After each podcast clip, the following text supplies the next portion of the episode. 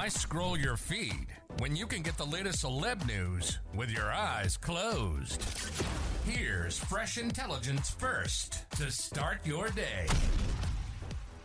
Political commentator Megyn Kelly trashed the all-female roundtable of The View after the host slammed Republican Nikki Haley, who threw her hat into the ring for the upcoming 2024 presidential race, RadarOnline.com has learned.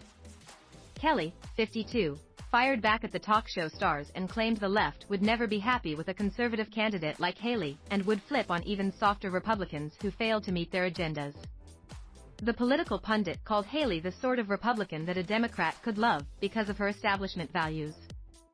Kelly claimed that even with Haley not being a bull in a china shop, like ex-President Donald Trump, the left would never love her. They love these sort of softer Republicans to get the nomination, Kelly told her guest, David Sachs. And as soon as they do, like the Mitt Romney, they try to turn them into white supremacists, misogynist incarnate. Kelly rolled a clip from The View in an attempt to prove her point. You used to actually have some sanity and knew right from wrong, and then you lost your mind, co-host Whoopi Goldberg said in a clip about the current landscape of potential conservative candidates. Kelly's SiriusXM radio show played a clip from Joy Behar before she accused the co-host of allegedly lying on air.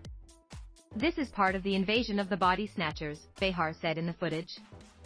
There are these politicians on the right who now have become, like, mentally crazy. Behar claimed that Haley was part of a group of election deniers that refused to acknowledge President Biden beat Trump in 2020. After the footage rolled, Kelly laughed at Behar having to read a statement from legal correcting her own on-air statement about the former South Carolina governor. She couldn't even get off the air without having to admit she misstated the facts, Kelly said of Behar's claim that Haley was an election denier.